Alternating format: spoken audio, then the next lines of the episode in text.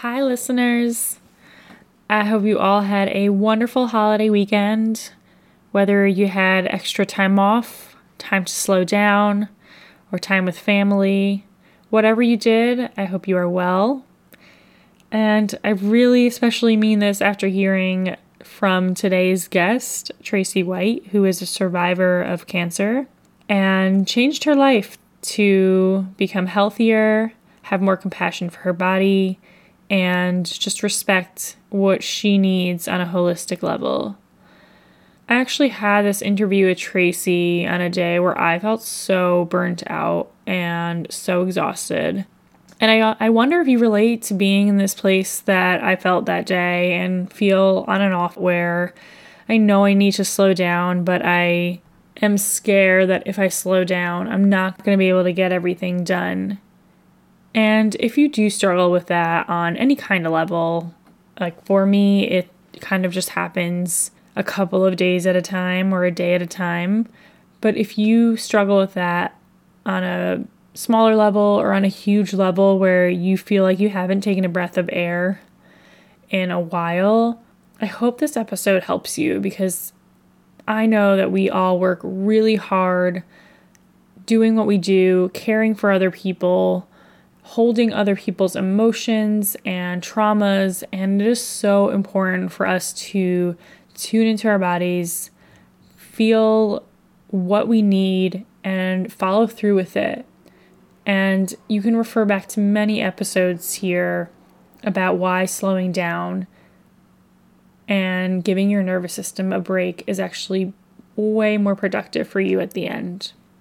You may already know that. I know I know that, and I sometimes ignore it, but this episode was a really great reminder that taking care of ourselves, having body compassion, can really be a matter of life or death, and I hope you all choose life.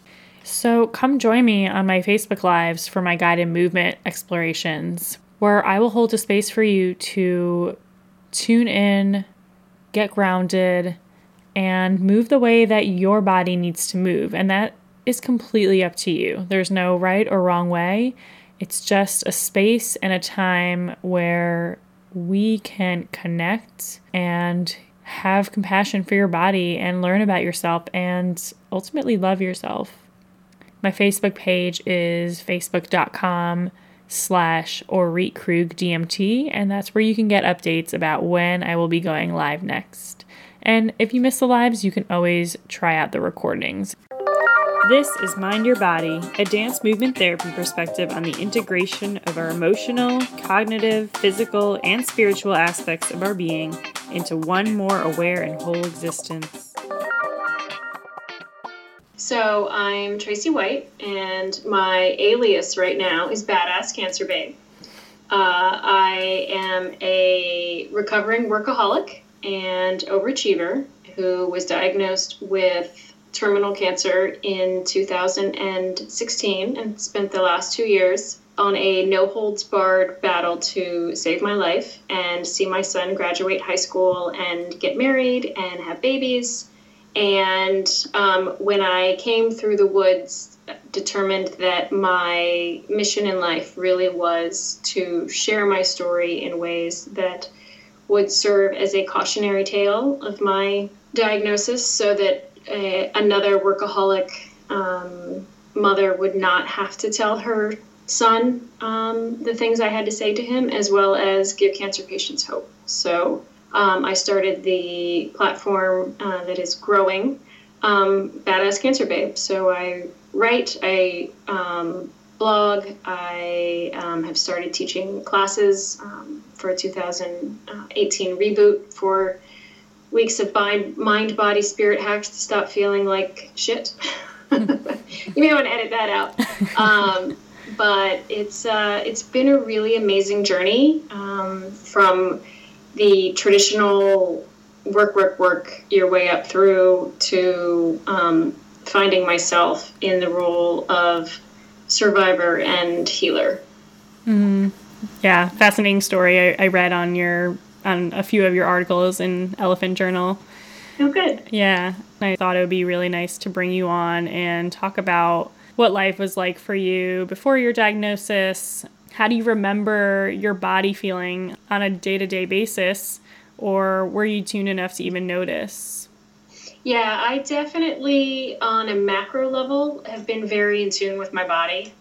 Um, I was a dancer when I was uh, much younger, um, high school and college. Uh, I was a dancer. So, um, on a big level, I knew a lot of things were wrong, but I also felt right um, because mentally I thought I was doing what I needed to do. I um, had a good husband and a good job and a house and a, and a great baby, and my career was advancing, and I was the breadwinner. Um, and despite my three to four hour commute, um, I just figured I was getting old, and all the aches and pains were simply because I was sitting in a chair so I did the traditional uh, things. I worked out. I occasion, got occasional massages. I took a lot of Advil, and uh, I never much thought twice about it because I really thought everything was fine because I was telling myself that emotionally.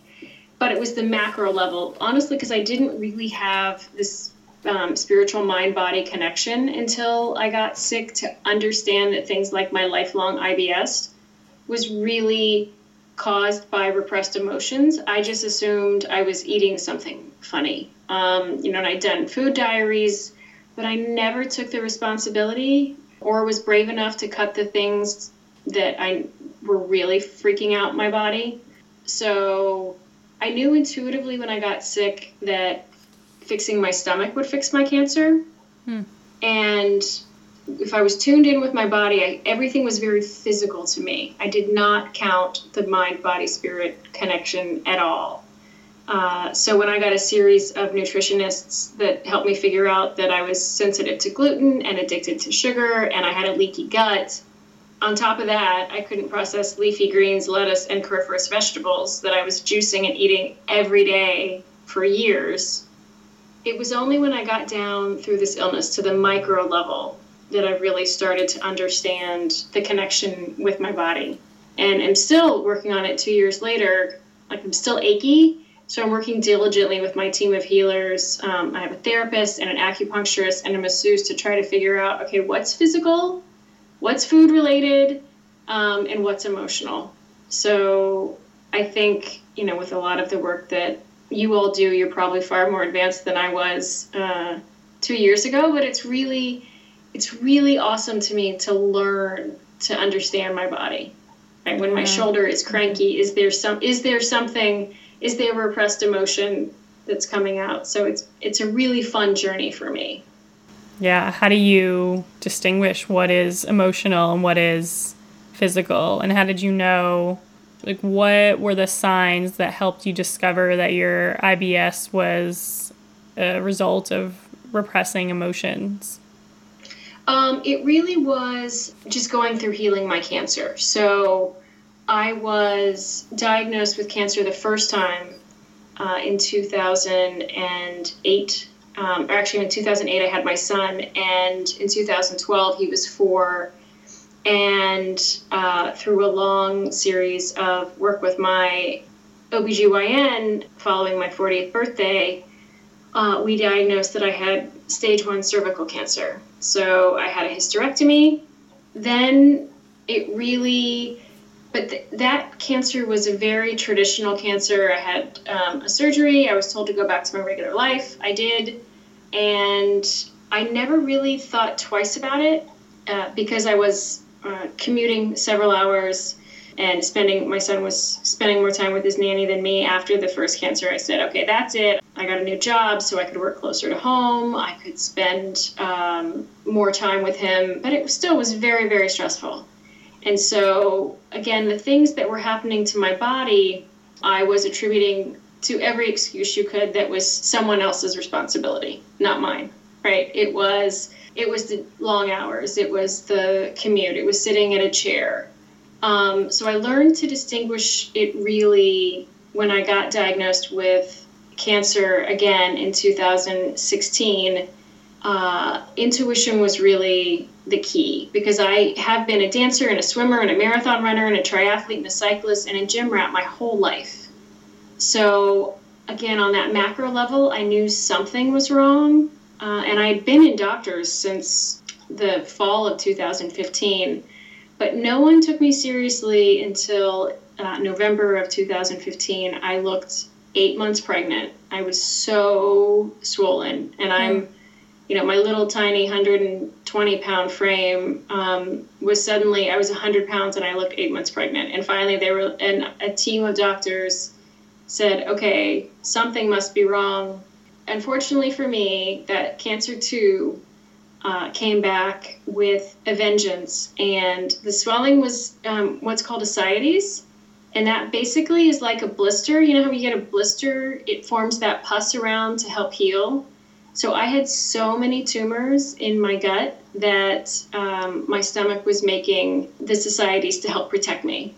Um, wow. There was not an organ in my abdomen that did not have a tumor around it. One was actually 15 centimeters long. Wow. And unfortunately, uh, recurrent cervical cancer is a rare cancer, so there's no cure. And cancer in general in America only has three answers, um, and that is surgery, radiation, or chemotherapy. And because there was so much um, and so many tumors, we couldn't radiate and we couldn't have surgery. So chemo was my only option, and um, my doctor told me you will have chemo until you can't, and then you're going to die.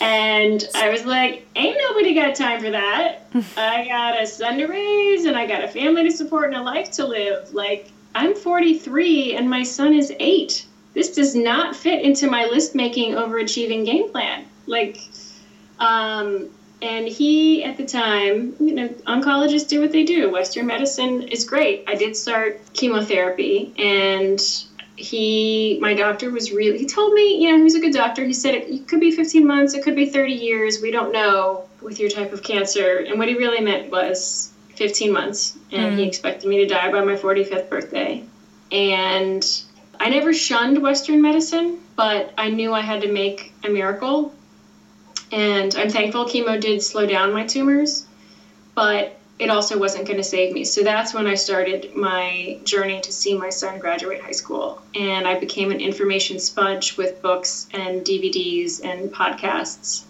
And that's really through all of that research to that's a long answer to your question of as I found out all these other people who were saving themselves because there is just a treasure trove of other people that have done this. It's not rare that I had to heal my bo- mind, body, and spirit if I was going to survive. And that's how I really got in tune with what was um, happening and what I was feeling. So it was my intuition largely that said, you need to, that it led me to, you need to do this, not that. And through that, really learning uh, and asking my body, what do you need?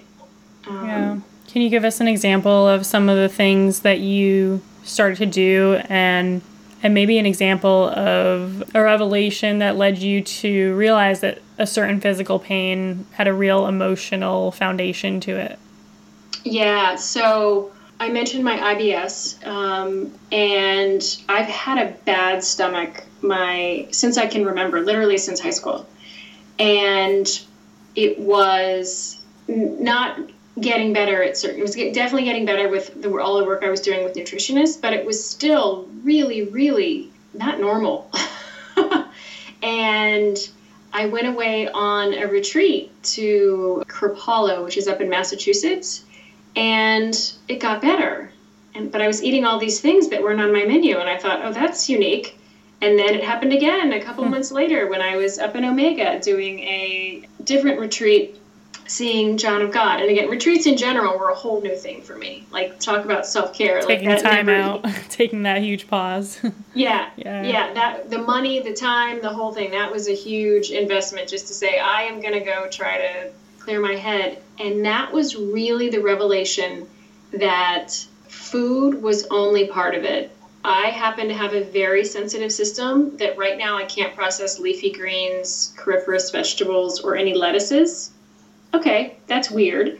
I also was weird. There was so much tension in my house that when I was on these retreats, the reason I was processing food was the lack of stress. Mm-hmm. And that was a giant, oh, wow. Your body is internalizing all of this stress and you think it's just food. Hmm. That's fascinating. So it was the retreats alone. It was taking the, the time to be in a space that was a lot more peaceful and less tense. Yeah, and, and that was the big aha. And then as soon as I came home and we had our first fight over breakfast and my stomach was in a good amount of pain again, I went, oh yeah, okay, guys, we need we really need to work on this because uh, it, it's hindering my healing. That was a big one. Yeah, that's huge. What else do you practice these days where you tune into your sensations and to your body, where you can kind of get that signal like, oh, yeah, I realize that this causes this, um, or when I do this certain thing, I feel relieved in this way?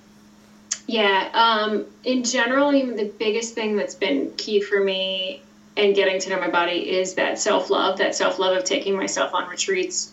Um, I call it putting my oxygen mask on first because, like, when you get on the plane and they always tell you to put your oxygen mask on before your children, like, so many of us women, and myself included, weren't doing that. So I was just completely burnt out emotionally and physically, trying to be the perfect everything and I was completely drained and stressed out all the time. So that adrenal fatigue just physically dried out my body because my emotional well was empty. So I recognize that now and uh, again continue to work every day.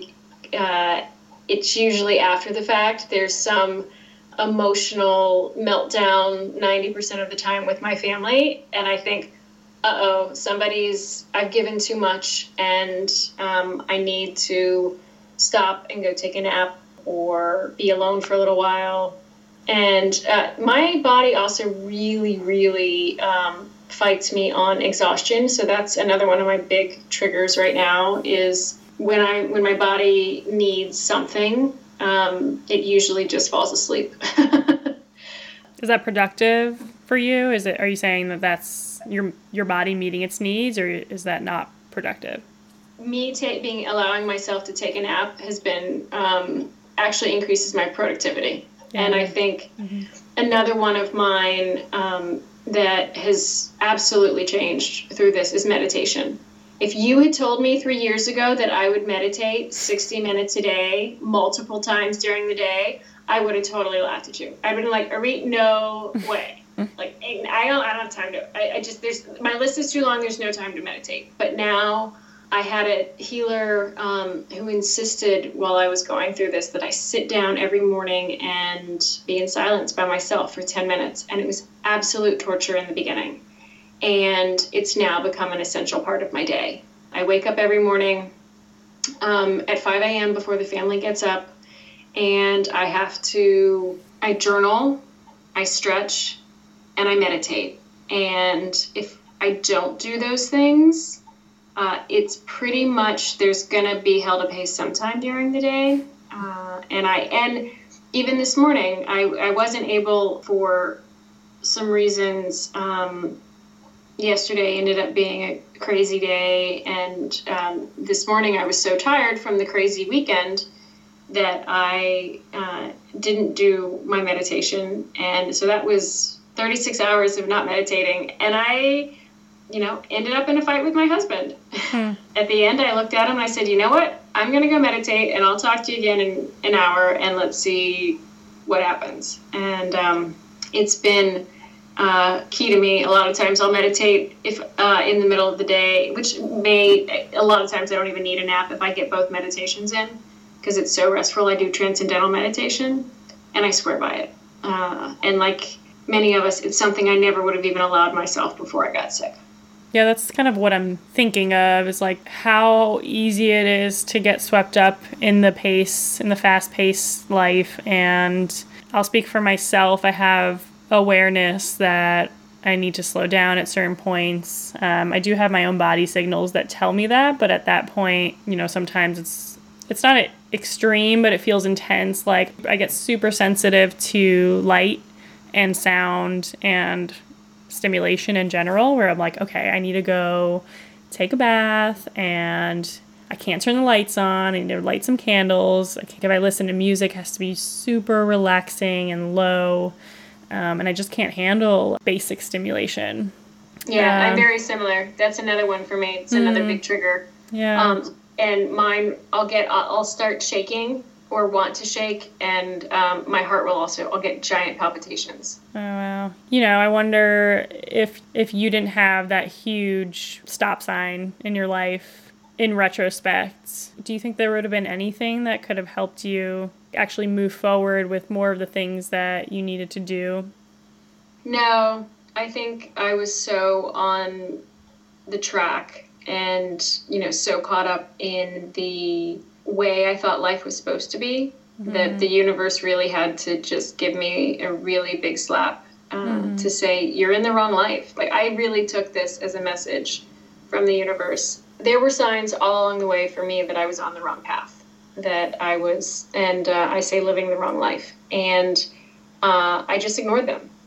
And it wasn't until I got the ultimate ultimatum, which was either you fix your life or you're coming home.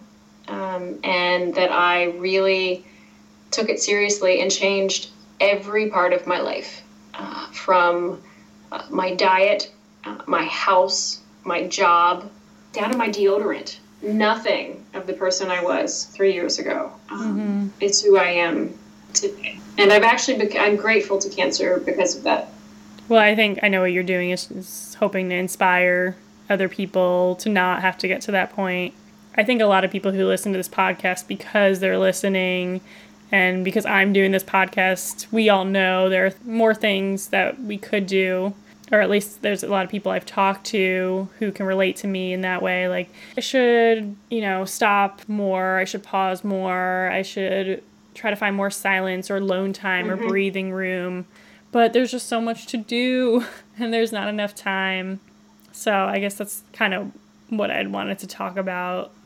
I don't really know where I'm going with this, but Well, I can tell you a couple things that I discovered when that was right, because that was definitely my whole thing, right? I read the right, I read everything. I'd read girl women's magazines all my life. I knew what I was supposed to be doing. I just wasn't doing it. And so, um, especially you know, in your community of healers, one thing I think that would is key for women in general, but especially healers, is just saying no to things that don't fill up your tank. So, you know, for me, that was things like school committees and draining friends. And my husband and I loved Game of Thrones. And some nights I just had to say, no more. We cannot have another one um, because I'm too tired. yeah. And, you know, because you're sitting there and you're like, oh, what happened to Daenerys? So you just watch the next one. But your body and it just needs take a break and say, okay, can I really handle this um, or not? You bring a real, really good point uh, that you may not have even meant to, but uh, I was ex- I was exhausted before I got sick, and then on chemotherapy, forget it. That's like a whole level of um, exhaustion that I didn't even know was possible, and I became ruthless about my sleep. And so literally I kicked my family out of the house on chemo weekends. I was like, I don't even want to see you. I don't want to have to think about what you're cooking because I'm going to sleep all weekend. And I shamelessly took naps in the middle of the day. I started working from home and at night, and I still to this day am. If I'm tired, I'm going to bed because that is um, the one thing I do have a hard time not listening to my body at still is taking that nap. When I was sick, it wasn't an option, but now I'm like, no, I just need to get this done. But I always pay for it later. Yeah. So, I mean, it's a matter of getting to know your body, and I can so relate to that TV show example because I've been practicing this for the last couple of years. But you know, you watch a, sh- a show that's really addicting, and you just want to know what happens next, and especially if it's on Netflix, it's right there. Right. So whenever an episode ends, I just take a deep breath and I feel that like addiction, that craving for the next one. But then I notice that it passes after two minutes. And it's really interesting because two minutes will go by and I'm like, no, I'm okay. And I'm actually really tired. And uh, my husband calls me old, even though he's older than me. And I like to, I like to get my sleep too. Yeah. Yeah. And you just have, kind of have to be relentless and or Yeah. ruthless, whichever way, word you like, to say, nope, I'm going to bed because my husband tells me the same thing.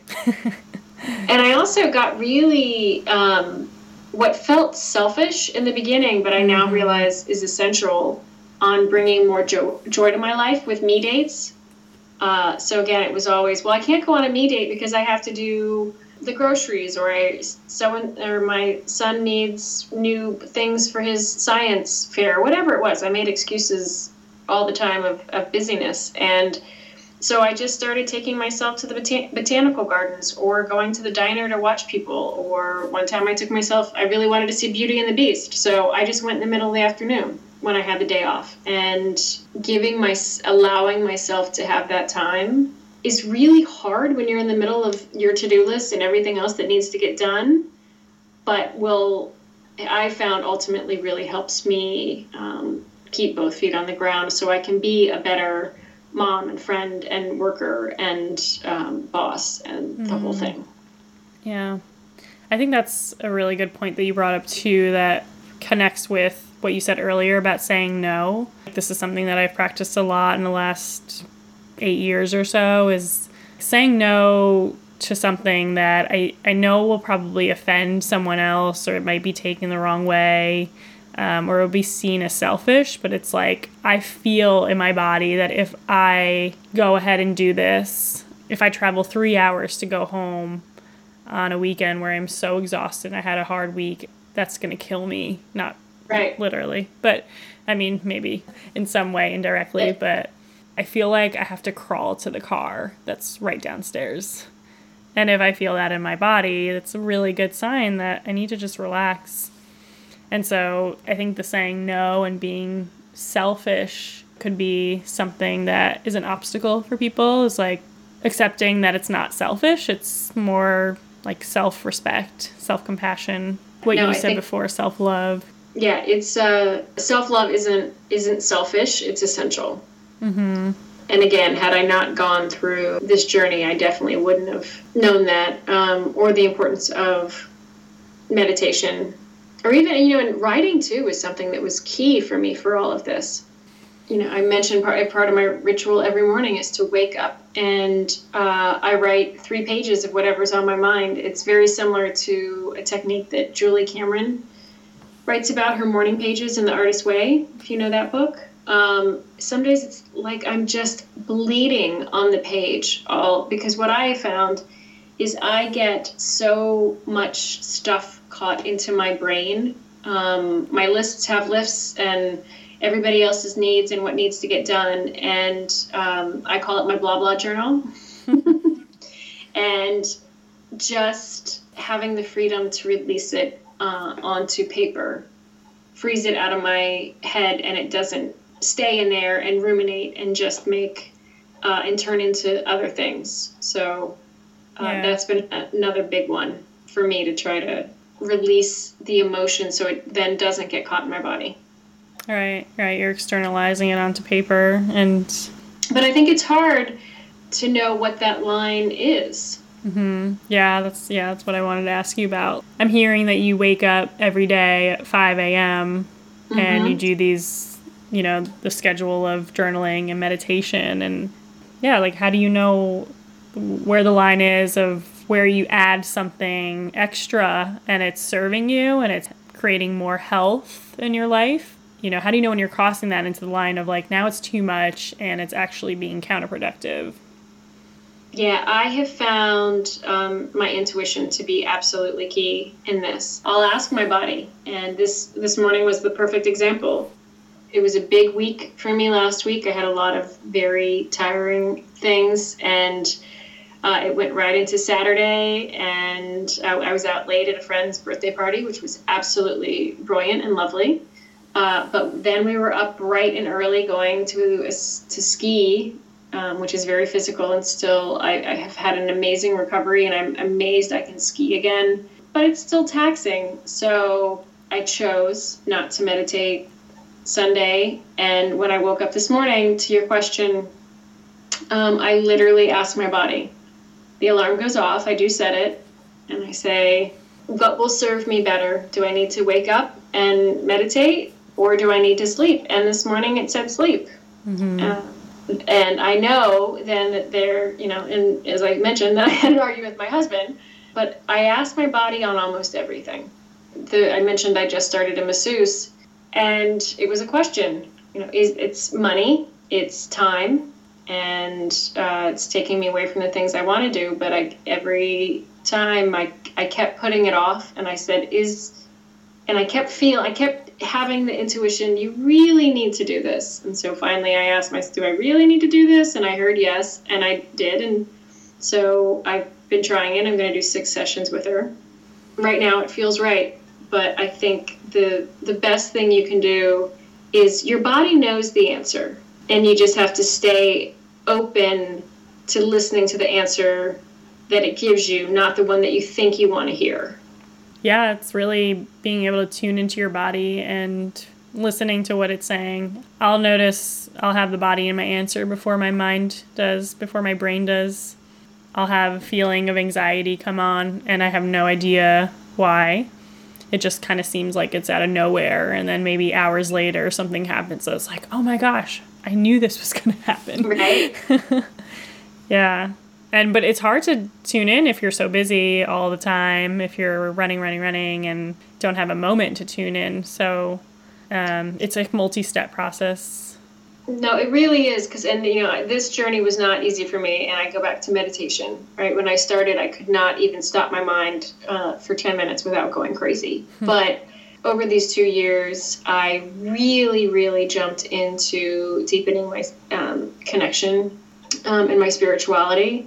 And I don't just mean with religious side of this that did it, my church did end up being important to me, but uh, so did a whole team of astrologers and Reiki healers and energy healers and psychics and mediums and crystals and all kind like stuff that three years ago I would have totally given you the one-eyed eyebrow. like, what are you talking about? But it really, I can't emphasize enough to anyone that's willing to listen that today's world is so go go go give give give and especially you know wonderful healers like you who give so much to so many other people is taking the time to listen to yourself to remember what your message is to your own self and i if you literally look in the mirror and talk to yourself as a friend what would you say to them?